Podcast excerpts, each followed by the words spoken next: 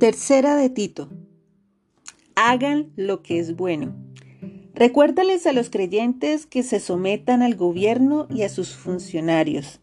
Tienen que ser obedientes, siempre dispuestos a hacer lo que es bueno. No deben calumniar a nadie y tienen que evitar pleitos. En cambio, deben ser amables y mostrar verdadera humildad en el trato con todos. En otro tiempo nosotros también éramos necios y desobedientes. Fuimos engañados y nos convertimos en esclavos de toda clase de pasiones y placeres. Nuestra vida estaba llena de maldad y envidia y nos odiábamos unos a otros. Pero cuando Dios nuestro Salvador dio a conocer su bondad y amor, Él nos salvó, no por las acciones justas que nosotros habíamos hecho, sino por su misericordia. Nos lavó quitando nuestros pecados y nos dio un nuevo nacimiento y vida nueva por medio del Espíritu Santo. Él derramó su Espíritu sobre nosotros en abundancia por medio de Jesucristo nuestro Salvador. Por su gracia, Él nos declaró justos y nos dio la seguridad de que vamos a heredar la vida eterna. Esta declaración es digna de confianza y quiero que insistas en estas enseñanzas para que todos los que confían en Dios se dediquen a hacer el bien. Estas enseñanzas son buenas y de beneficio para todos.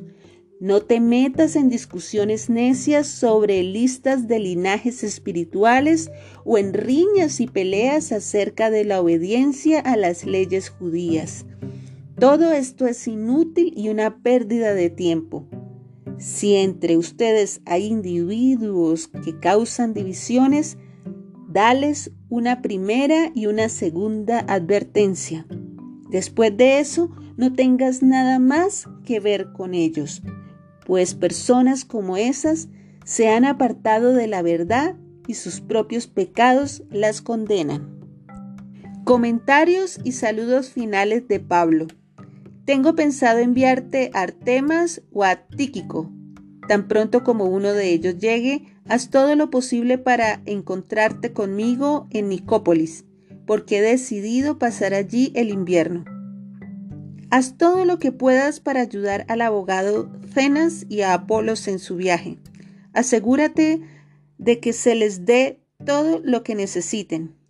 Los nuestros tienen que aprender a hacer el bien al satisfacer las necesidades urgentes de otros. Entonces no serán personas improductivas. Todos aquí te envían saludos. Por favor, da mis saludos a los creyentes, a todos los que nos aman. Que la gracia de Dios sea con todos ustedes.